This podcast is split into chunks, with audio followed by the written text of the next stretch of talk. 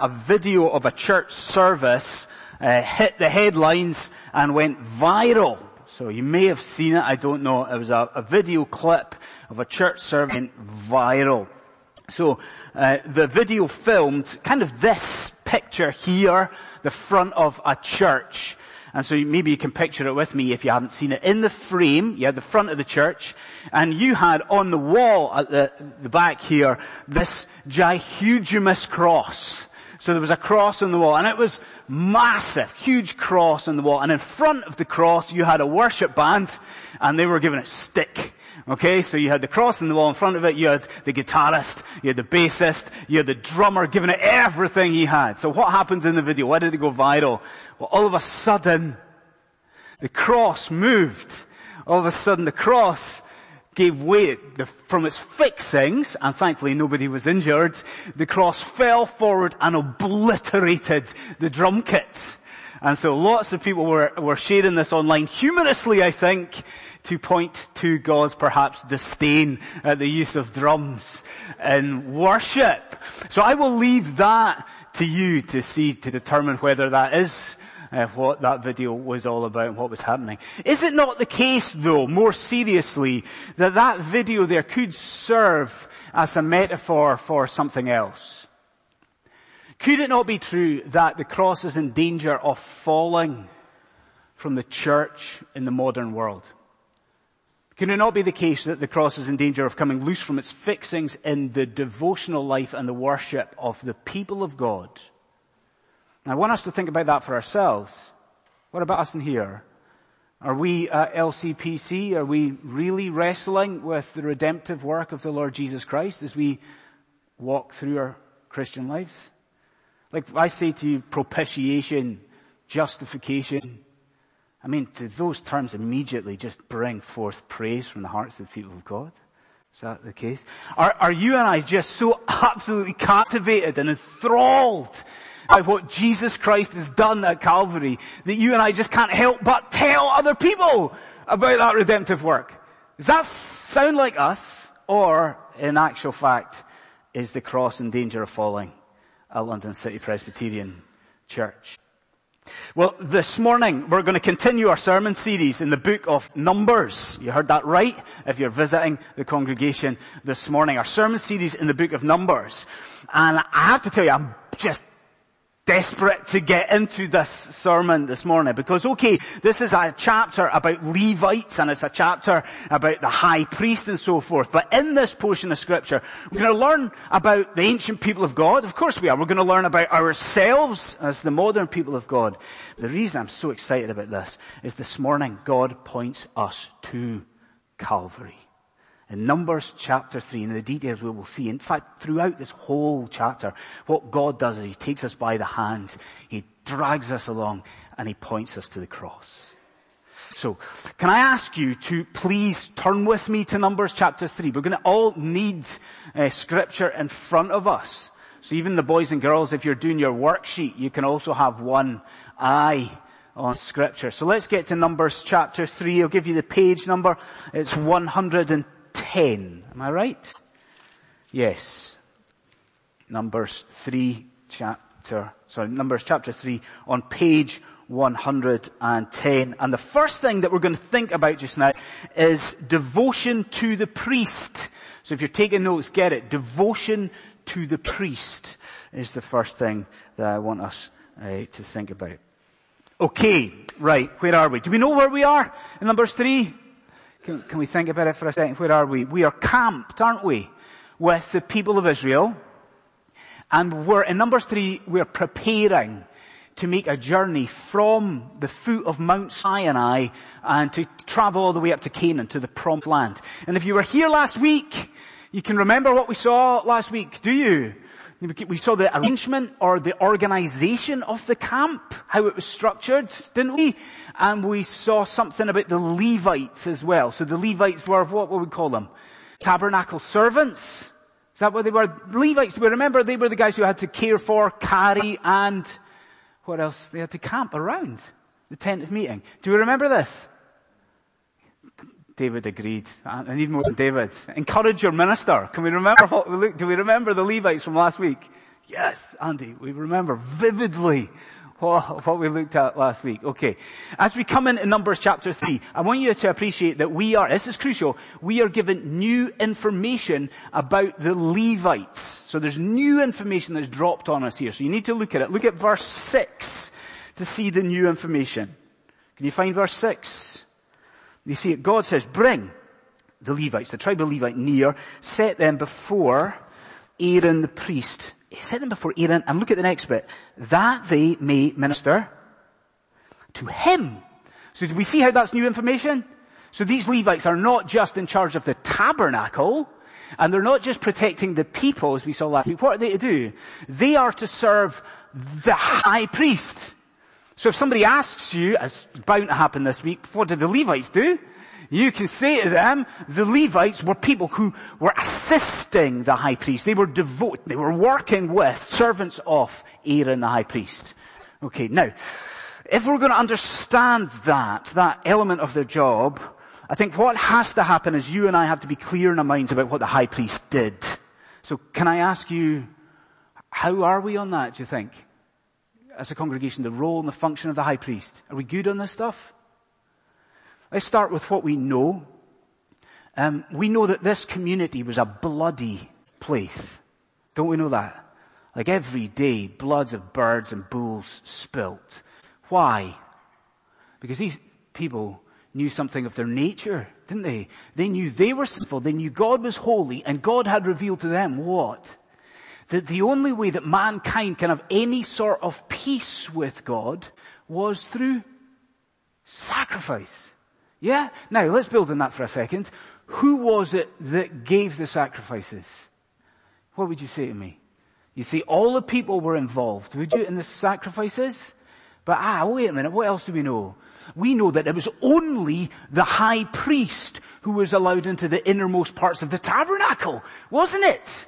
So the, the high priest goes into that holy place and he goes in as a representative of the people. Now I want to ask the boys and girls a question. So boys and girls, stop your worksheet. Have you been listening to me for a moment? Just, yeah. Well, you have to. You, you have, you go, yes, dad. You have to be listening to me. Okay. Are we listening? Do you think that that was a dangerous job, boys and girls? The job, the high priest. What do you think? A dangerous job? What are you going to go for? Approaching God in the innermost place. It was a dangerous job wasn't it? Like firemen, boys and girls, stuntmen. You know those guys that wash the windows on the outside of a skyscraper? They've got nothing on the high priest. Because what did we learn at the beginning of this chapter with Nadab and Abihu? Like if a high priest incorrectly approaches God where he dwells in the innermost parts of the tabernacle, what's the fate? What will happen? Death. Face the wrath of God. It was a dangerous job. So you with me at this point? What are the Levites to do? They are to assist and serve the high priest. Now that's important if we're going to understand the numbers and understand this chapter. But I don't think that that is the emphasis of this portion of scripture. I don't, you follow me? I don't think the emphasis is on what the Levites were to do. The emphasis is on how the Levites were to do it. So look with me friends to verse 9 and parents, if you show your kids verse 9, it's important. Look at verse 9. What does God say? He doesn't say Levites have just got served. Look at it. You shall give, wow, give the Levites to Aaron. Look at the next bit. You read it on there. Do you see it in verse 9? They are to be, these Levites, wholly given.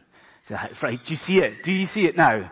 Like such is the importance of this role as the high priest. What do the Levites do? It's not just, oh Levites, if you've got a little bit of time, you know, help Aaron. It's not, oh, once you get your other work, just help. Do you see it? Like these people have to be utterly devoted to the high priest, don't they?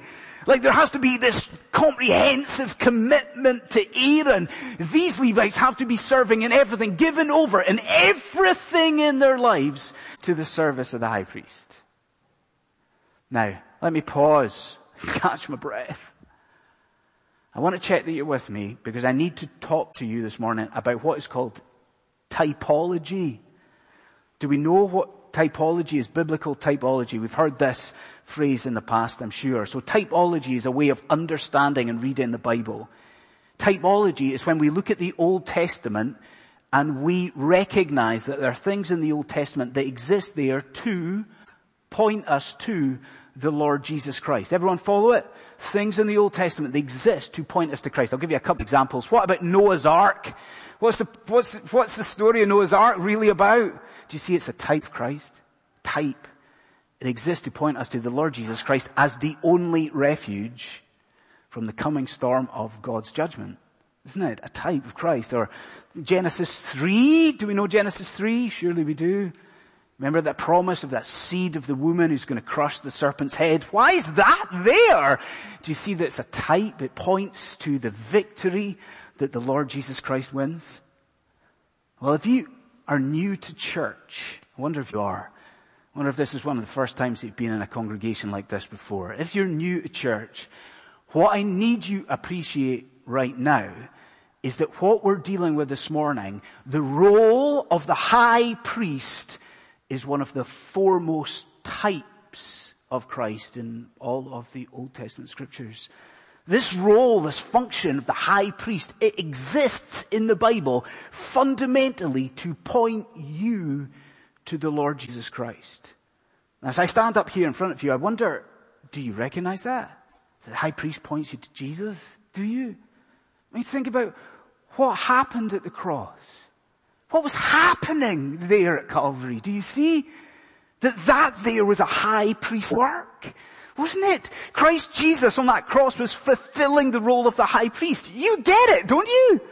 Like you see that yes, he was approaching God, but what was he doing? He was approaching God as a representative of his people, wasn't he? The mediator between God and man, high priestly role. Then you think about it, what was he doing in dying? What was he doing? Was he just making an offering on that cross? Don't you see it? There the Lord Jesus Christ was offering in himself the once and for all sacrifice for sin. That's why the cross is so exciting for us. That that there the cross was the sacrifice that all of these offerings existed to point us to. And we think about, well, why? Why does Jesus die? Like, what is the ultimate purpose of this death? And you think about it in high priestly terms. Do you see what he was doing as our high priest? He wasn't just securing for his people some sort of temporary truce. It wasn't just like this, you know, armistice that passes away. Not for a second there. Our high priest on the cross secures for you and me, Christian friend, listen, an eternal peace An actual peace, a deep rooted peace with God. That was a high priestly work. And if you recognize that this morning and you're a Christian, do you not see from Numbers chapter 3 the challenge that God gives to you this morning? Because wait a minute, what are we to do? If we're Christians in here, what is our response to beat the cross as Christians? What is it? Like the Levites, you and I are to be wholly given over to our high priest. Isn't that it? Isn't that Numbers chapter 3? That like these Levites, the people of God today, we are supposed to be committed. We are supposed to be given over in everything, dedicated, laboring in everything for our high priest. And so if you are a Christian, I've got a question for you. You see that there? Does that sound like a description of your life? Is it?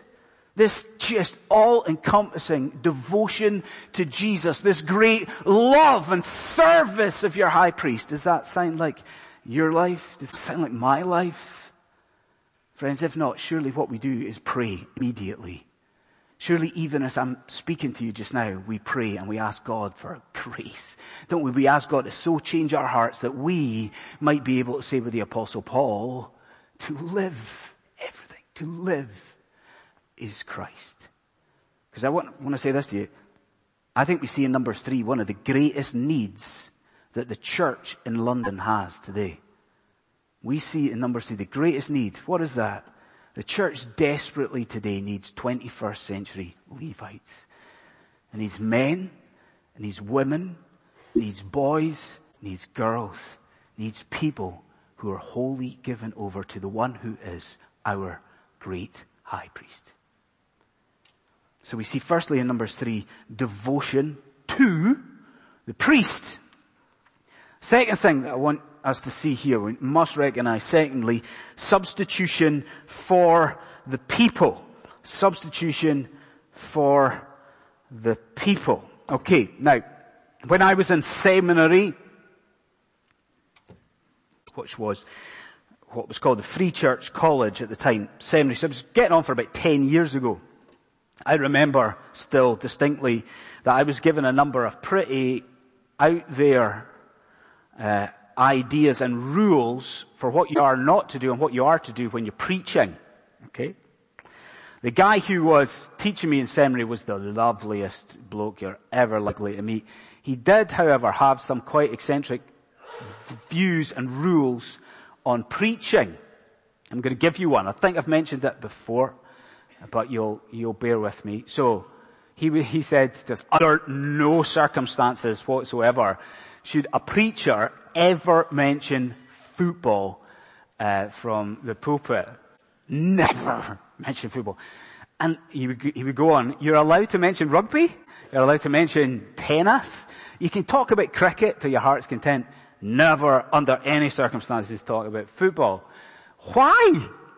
I, like, did his team lose the previous Saturday before he spoke? That's what I want to know, right? Never allowed to speak about uh, football. Now I want to be respectful to this man, okay? I do, but I'm going to find it really difficult because we need to, as we carry on to number three, we need to speak about substitution. And I kind of, you know, it lends itself, doesn't it, to a footballing analogy or two. So what am I talking about here? Well, we, you and I need to get to grips with the context when we're in Numbers chapter 3. So I want to ask a favor of you just now. This is what I want you to do, everyone. Boys and girls, listen to me as well. So what I want us to do is keep one finger in Numbers 3. And then I want us all to turn back to Exodus chapter 12. So let's do that together as a congregation. So please keep your finger in Numbers 3. But then turn back to Exodus chapter 12. Exodus 12. As soon as you get back to Exodus 12, you look at it, you see the title, and you realize, I know the story. Because what is Exodus chapter 12? It's a Passover. I'm right, and I like, come on. You know, come with me. Everybody knows the story of the Passover, right? Like, uh, God is going to send the destroyer. It's going to kill the firstborn in Egypt. How are the people saved? People are saved with blood administered to the, every, we all know it. We have the youngest child up the front here. They would be able to tell us the story of the Passover. Okay, we know it. Fine, great, we know it. Have a look now though at chapter 13 verse 2 in Exodus. So across the page, chapter 13 verse 2. Okay, do you see it? Let's read it. So God commands the people. So this is after the Passover. I think it's got commemoration, remembrance of the Passover in view. Look what he says. God commands the people to, wow, consecrate to him all of their firstborn. Right? I need you all to be with me at this point. Do you understand the significance of that? Like from this point onwards, from the Passover, the people of Israel were indebted to God because of his work. They owed God something. What did they owe him? They owed him their firstborn of beasts and of their children. So the firstborn had to be given over, like specially dedicated, entirely given over to the work of the, of the Lord. Do, do, you understand that? Consecrated. Now, you've got that. There's a reason I've got your finger in Numbers chapter 3. Turn back to Numbers chapter 3. We've got the idea of the special consecration and dedication. Numbers 3 verse 12. Verse 12. And imagine the joy from the mums and dads. Imagine the joy in Israel. Look at this. Numbers 3 verse 12. Do you see it? A staggering work of grace. What does God say? He says he's going to take the Levites, what's that beautiful, those beautiful two words? You see it? Instead of the firstborn. Like, do you see what God is doing there? Like, God is redeeming the Israelites from their debt.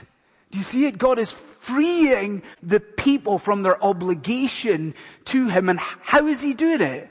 He's doing it by accepting a replacement for the firstborn. Do you see? He's accepting an alternative. I've got to break those seminary rules, don't I? Like, do you see what's happening here? The people of God are leaving the pitch of indebtedness to God and they are being replaced by a substitute in the form of the Levites. Can you imagine the joy amongst the people? Now, at the start of this sermon, do you remember what I said at the start of the sermon? The cross falling?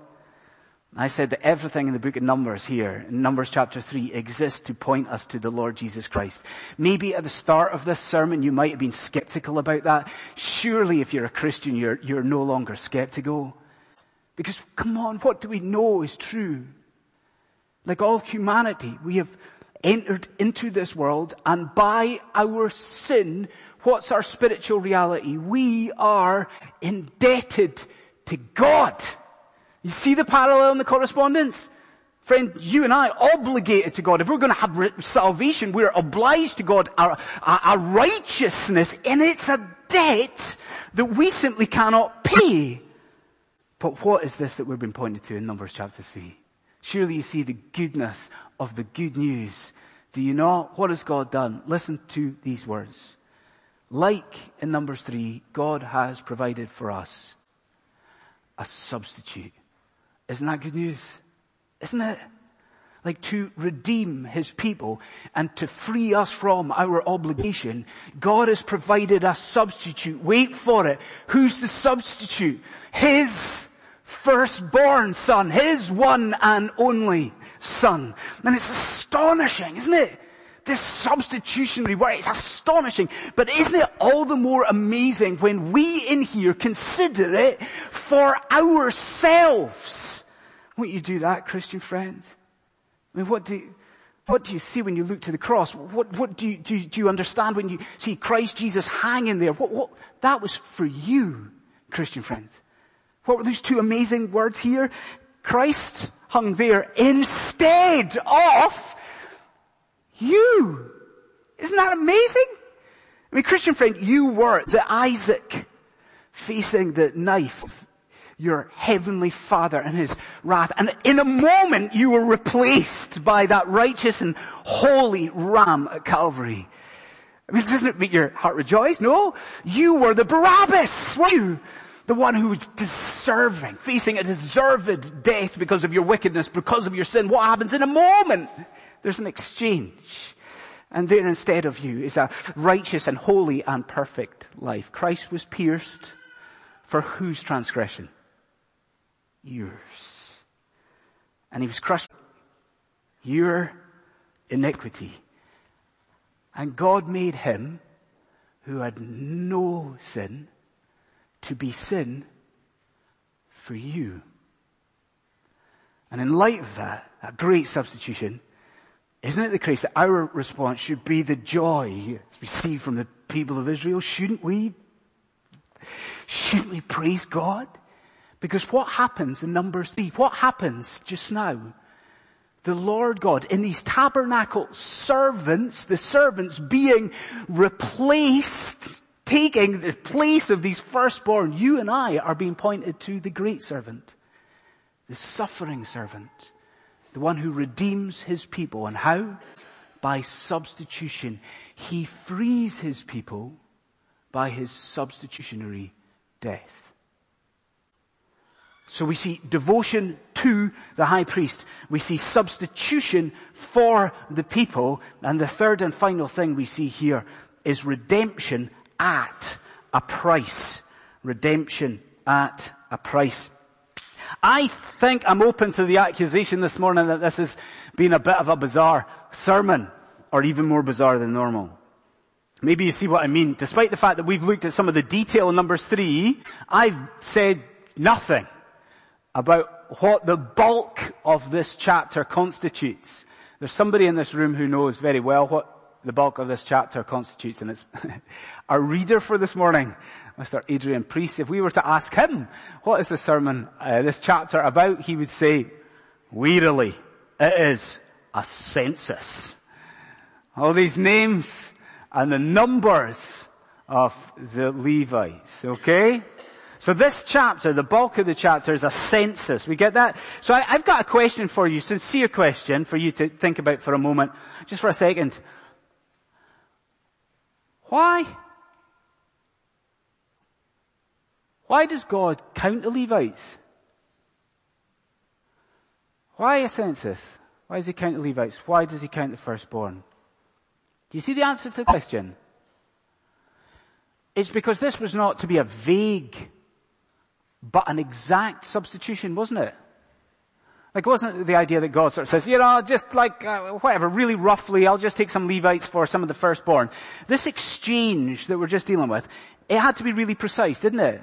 Like this was a very exact, this is why God wants the Levites counted, He wants the firstborn counted because it's kind of one for one, isn't it? It's a very, do you know what we could do with that? If we longer? Like we could talk about Calvinist orthodoxy for a moment. Do you not think, does this not support what we call definite atonement or limited atonement? You heard of that? The idea that the Lord Jesus Christ upon the cross did not just die for a kind of vague, morphous, just group of people. He did not just die for, for every, everyone or whoever will later believe. What happened on that cross? You see the parallel? What happened on the cross that was an exact substitution? Wasn't there? There was precision in the work. Jesus Christ died for a set amount of people. Christ, Jesus died for the elect and died for his church. And we could, well, we could go there, we could really get into, but I don't want to, because what we need to do, we need to address how God resolves the problem that the census throws up.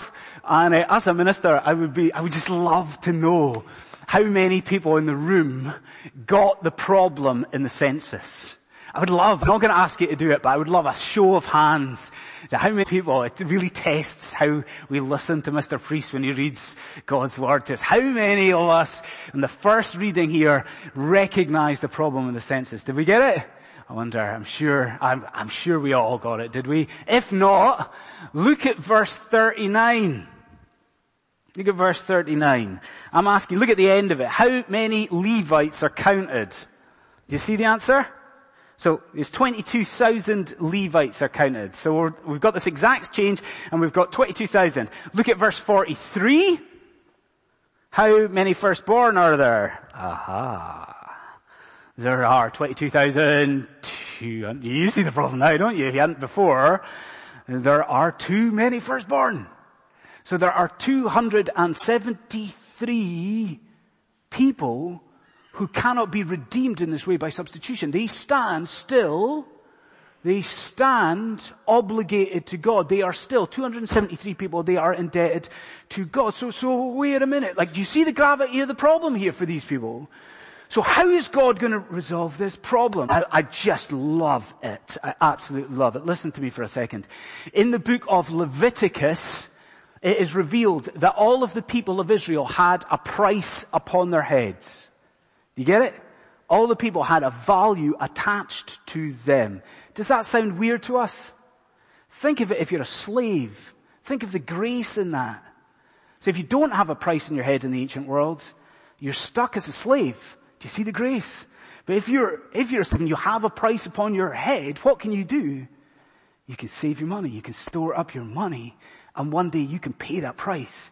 You can pay your own redemption price. You can, you can buy your own freedom. And if you friend recognize that, like don't you see how marvelous the end of Numbers chapter 3 is? Because what's happening here at the end of this chapter, don't we see it? God is revealing to us His willingness to accept a ransom price. Isn't that marvelous? Do you see how high up number 3 is? How important it is?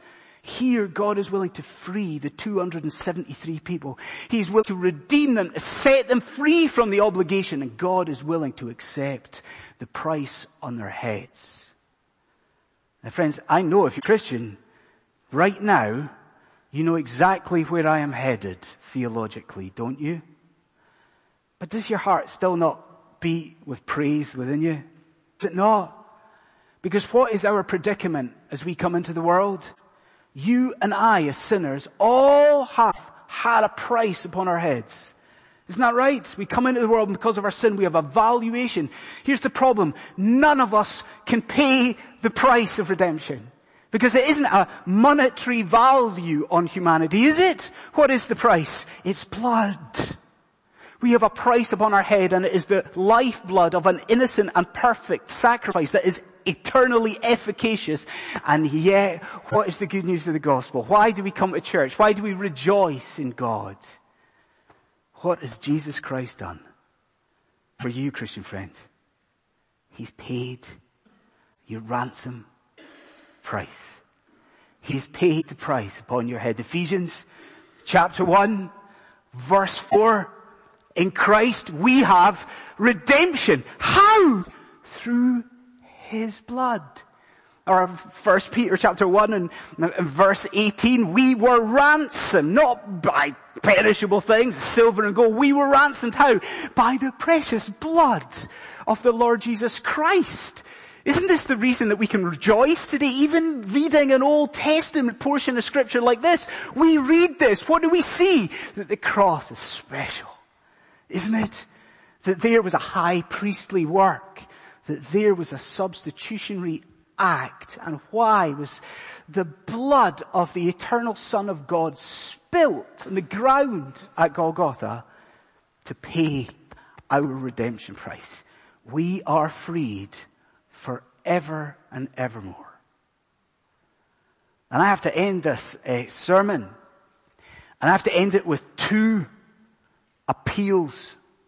Two appeals. The first is for the people of God and those who are born again in the Lord Jesus Christ. Listen to the appeal. You and I have to work harder at ensuring that the cross of the Lord Jesus Christ is central in our lives and in our worship. Because here's how it goes. We just take our foot off the gas. We really do. We rest on our laurels. We think we're London City Presbyterian Church. We are part of the Free Church of Scotland. We are a reformed congregation. We rest on that. And friends, we must not. We must take steps to ensure that the cross is central. Friend, you have to be reading more, studying more about the various aspects of what Christ accomplished at Calvary. And you and I have to teach our children more of the spiritual realities of the cross. Do you know what has to happen? We've got to read our Bibles better. We've got to read our Bibles and look for the Holy Spirit's teaching on redemption, on atonement, on salvation. We must not let the cross fall from London City Presbyterian Church. And then a second appeal is to those in this room who are not born again in the Lord Jesus Christ.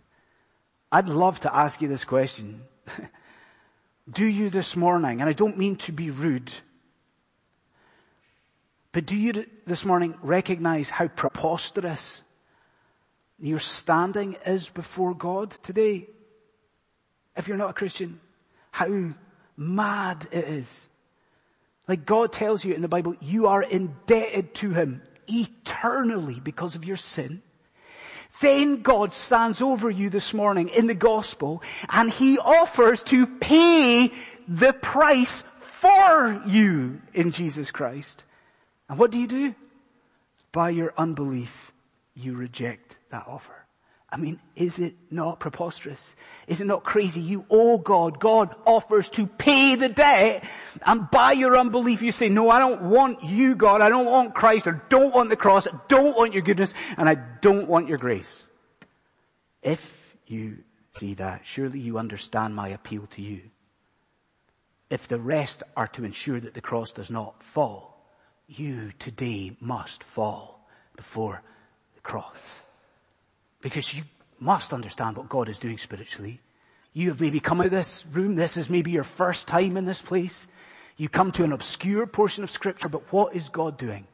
God is taking you by the hand this morning as a sinner and showing you Jesus. Showing you Jesus. He's showing you you need Jesus. Friend, will you not today see that? we not come to Christ Jesus and repent and believe for the eternal forgiveness of your sin? Friends, let's bow. Let's pray.